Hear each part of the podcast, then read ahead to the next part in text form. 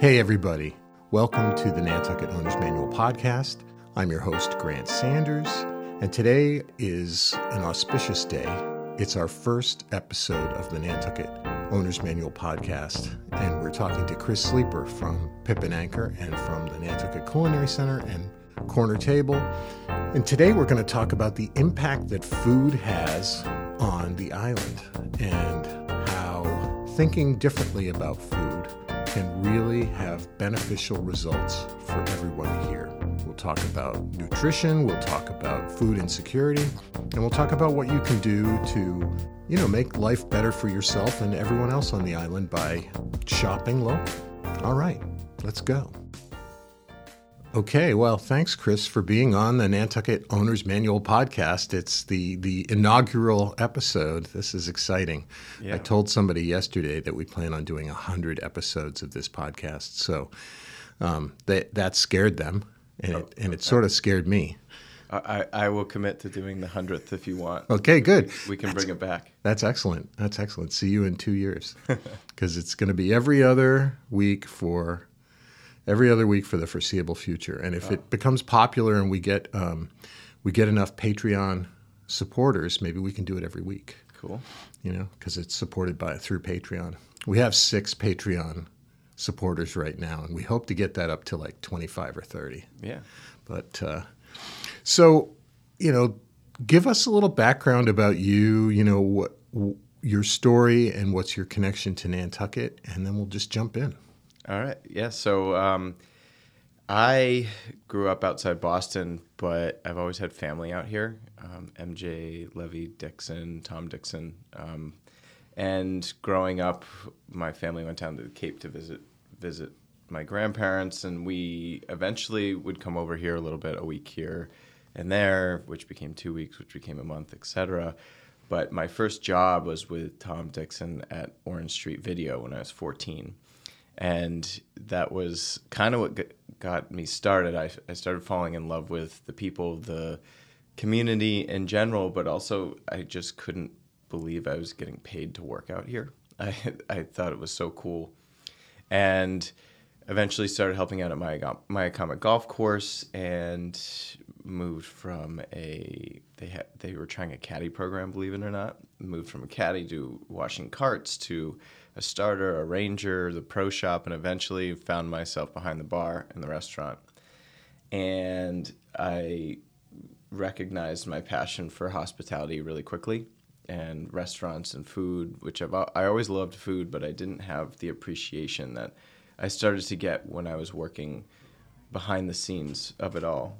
Um, and then from there, my manager, Ali McConnell, went over to Straight Wharf Restaurant and hired me eventually to help out with little things here and there. And over the course of uh, a few years, I worked my way up to a general manager there and started doing every every little bit over at Straight Wharf. Eventually moved over to Nautilus as the general manager there and throughout all of this falling in more and more in love with hospitality, taking care of people, uh, the teams that we were putting together in these in these restaurants, and uh, I wanted to sort of, as we were doing that, figure out a way to use my platform for the betterment betterment of of the community and the people around me. And I always thought of hospitality as as more than just restaurants and hotels and and sort of the draw that Nantucket has as a vacation destination. I thought of it more as taking care of your neighbor and being a hospitalitarian, as as Daniel Danny Meyer likes to call it, who's one of my someone I look up to. I, I've never actually met him, but I like to read his stuff. So he's the guy who started Shake Shack. Yeah, he started right? started Shake Shack. That's one of his more recent. Yeah. Uh, but he was 11 Madison Park and Union Union Square hospitality as a whole. Many mm-hmm. restaurants in New York, but yeah. sort of the king of hospitality really in New York City and beyond, and a great writer as well. So uh, he inspired me to he and and working with many many different mentors and and fantastic colleagues inspired me to, to take care of my community beyond just serving a certain clientele and restaurants like Straight Wharf and Nautilus. I wanted to do more, and um, Mayumi Hattori, who I'd worked with for many years at Straight Wharf, had a very similar uh, ideology, and she wanted to do that through food and create creating food, but also we all wanted to bring better food to our community because we know it's out there, and uh, the system as it currently stands doesn't really give people access to all of the, the amazing food that surrounds us. So, you know, a lot of people have been to Pip and Anchor, but there are still people out there that you know haven't been on Amelia Drive and haven't stopped into the store. So, for those uninitiated, um, you know, my family's there pretty much three or four times a week.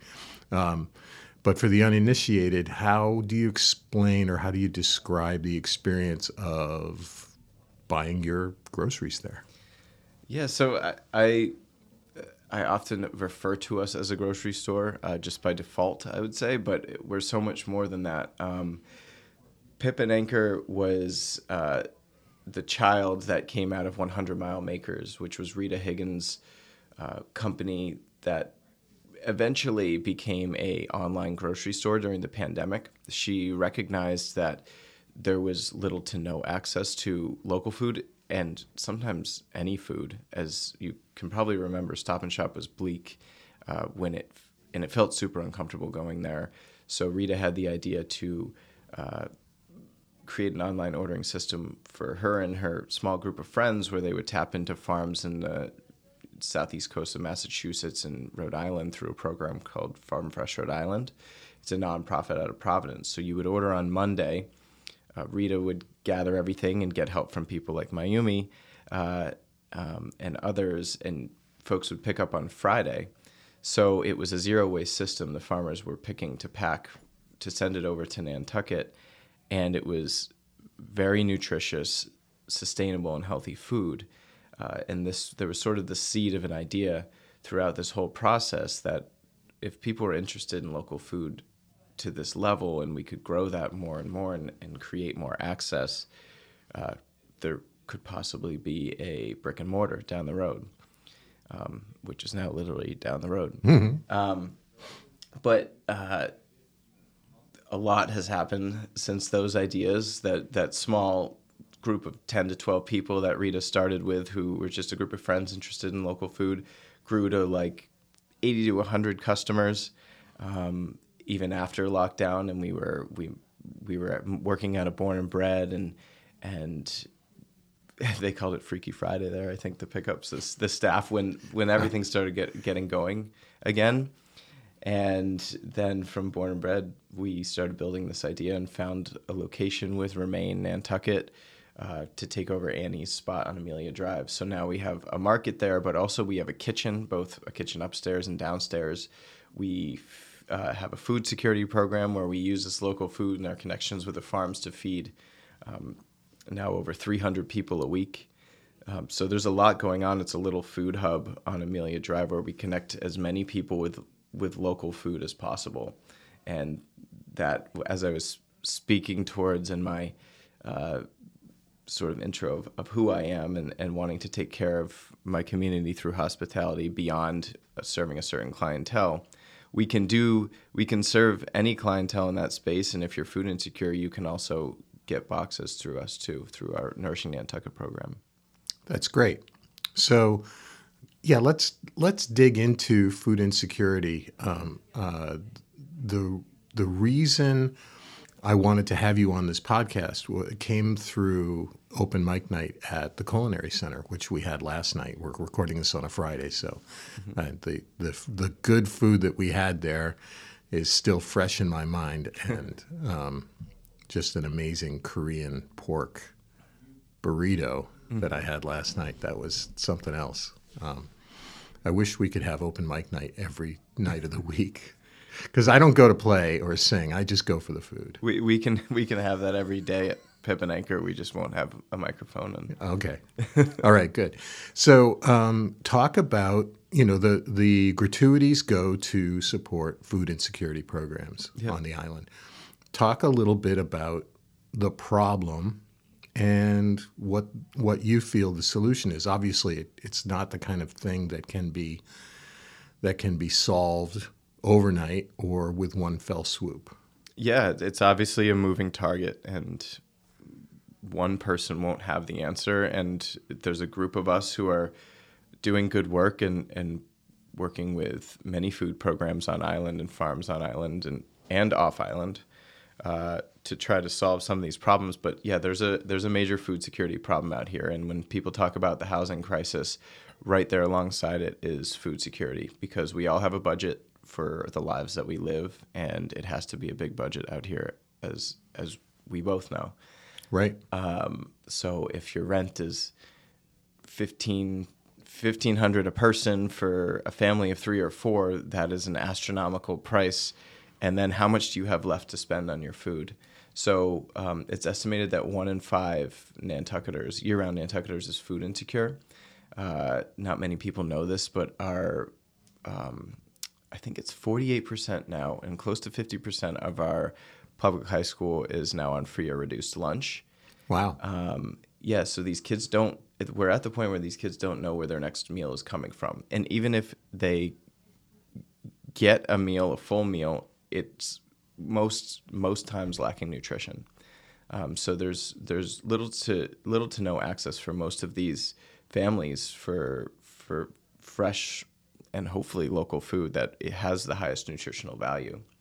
Um, so we we always kind of knew that food security was an issue out here. I think there we didn't realize how big of an issue it was, and many people warned us at the beginning when we were looking into it that once you start to, uh, you know, turn over the stones, you'll see a lot more, and and we do. But uh, we've worked with amazing teams at uh, Nantucket Resource Partnership and Process First to build a food security program called Nourishing Nantucket. Um, and we work with local farmers and the same Farm Fresh Rhode Island and, and other farms over the state, especially in times of the year like this where our local farms are, are pretty quiet, um, to build a CSA style box uh, for 80 families every single week. And Mayumi, my business partner and uh, well renowned chef, builds those boxes uh, w- with nutrition in mind um, with a family in mind and uh, with our farms in mind. So if we have a farm like last year, the Secret Farm at Cisco had a plethora of potatoes. They were growing potatoes for this program, and 80 pounds of Cisco potatoes were going in the boxes all winter. Wow. Um, and towards the end of the summer, Aiden at Fogtown Farm had a bunch of negi onions that he could confidently grow and distribute to us because we could guarantee that onions were going to these families every single week. And and these are these are the things that not only better our food system, they limit waste, but they also create a more nutritious plate of food for our growing growing um, community out here. Well, it makes uh, a lot of logical sense that there should be food insecurity in this community just because I think I read the other day that half of homeowners are housing insecure, which means they pay more than 33% for their housing. Yeah. oh, yeah. And um, those are the lucky people, you know. And so they're on a budget. They have to pay their mortgage and they have to go to the, the store and get food. Um, but all those folks that are renting, the rents are not going down, they continue to climb. So food insecurity is a huge, huge deal. So how how can the average person who's listening to this podcast change their behavior in a way that would help others in the, in that situation? Um, there are little things you can do. I mean, supporting supporting projects like Pip and Anchor, supporting farms like Fogtown, Washington, Moors End, Bartlett's, your local farms who are who are doing things to to tackle food security, food insecurity. Uh, that all helps. I think that there's a reason why we don't accept gratuities at Pip and Anchor. If you wanted to give extra, you could always throw some cash in the jar at the end, and that goes towards buying these boxes. Uh, but supporting us in general and keeping our our wheels moving means we're feeding this this this uh, community. We and and doing that, you're supporting your local economy as well. I, I think that it is really important to note that if you give 20 bucks, let's say, over the course of of two weeks, so 40 bucks over the course of a month, you're buying a, a box of food for someone for a week for a family of three to four. Um, and you can do it on our website too. But if you just keep Pip and Anchor working and moving and we become successful and, and keep growing, we're going to be able to grow this program and feed more people. Uh, it was really interesting, and, and we have to talk about housing right alongside it. Um, someone graduated out of our program last week because they got housing through their job. So they were like, I can now afford food. So that was an amazing moment. I, I mean, it brought a tear to my eyes. She gave me a big hug, but it's also like a, moment where it's like, how, how are we here on this island right. where, where we have all of the means and resources in the world financially, yet we're someone was deciding, that person was deciding between paying rent and buying food. So they were in our food security program. Now, that same week, two people left the food security program, Nourishing Nantucket, because they had to move because they lost housing. So this is happening week to week. We're, we're losing valuable community members who I know what jobs these people have. I know where their kids are in school and um, what basketball team their kids on and and it's such a shame to to see us losing valuable community members that that are it's our future. We're not taking care of of that group, but there is a certain group of people and a certain clientele out here, and call this a call to action, if if you will, that can solve this very quickly.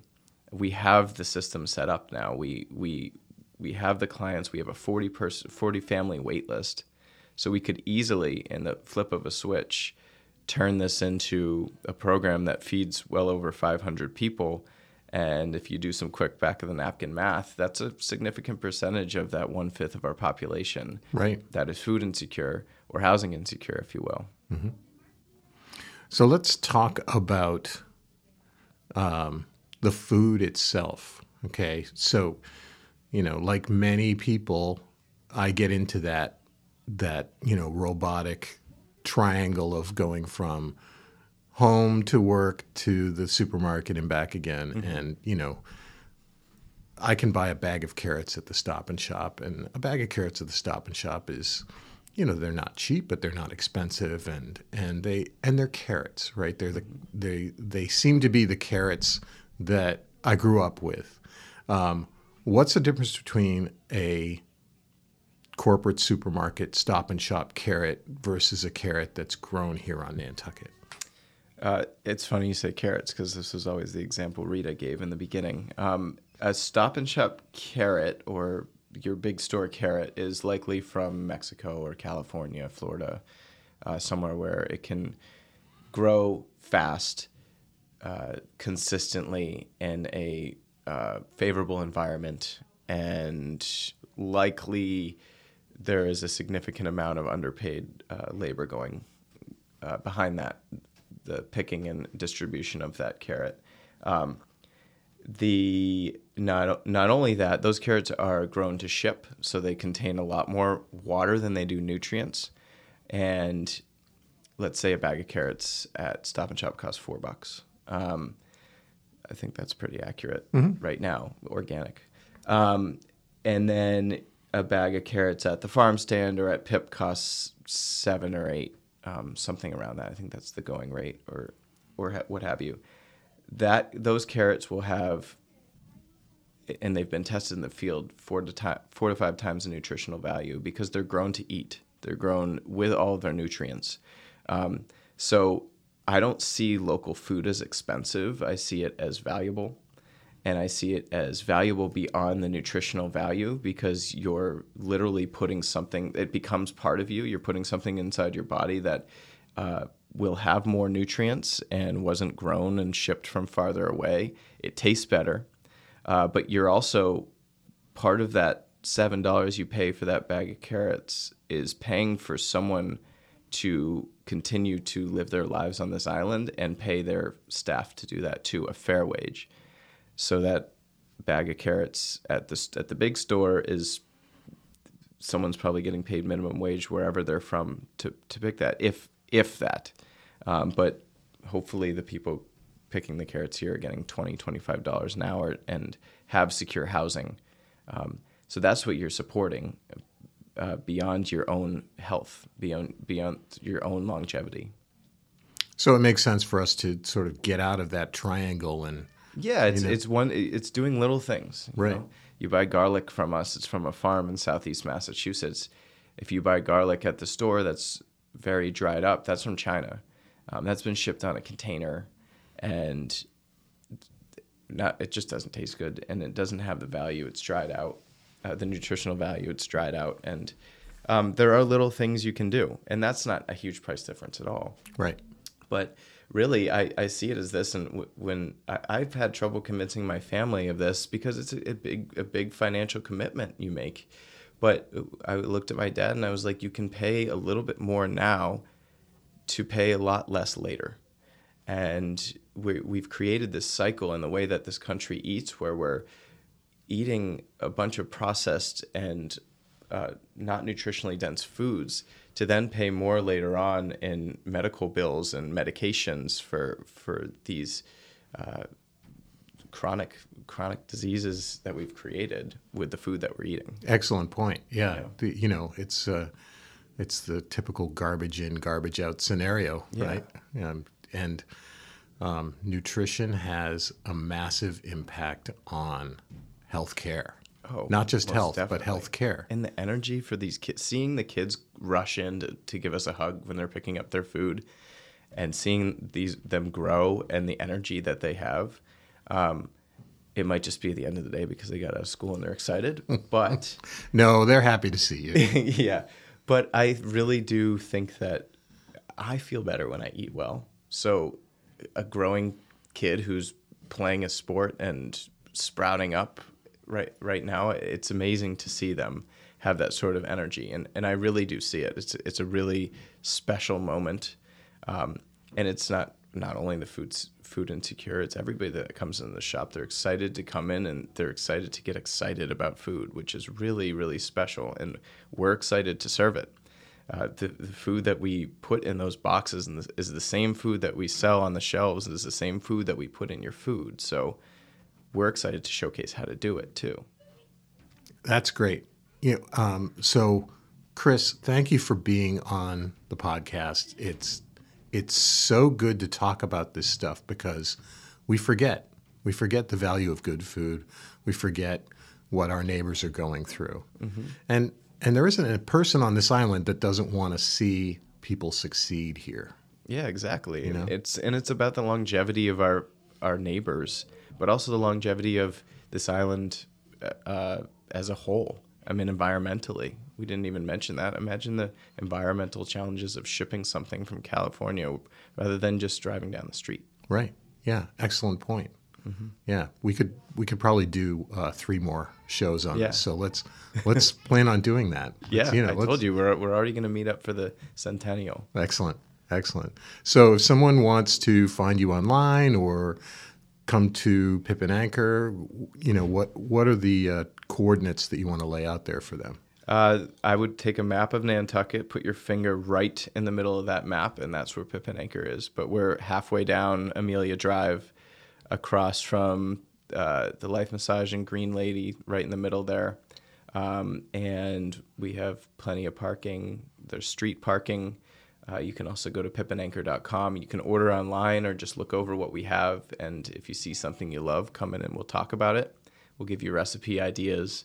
We'll tell you what we do with it. Um, but yeah, 14 Amelia Drive, pipandanchor.com. If you have any questions, it's just chris at pipandanchor.com. I'm happy to help.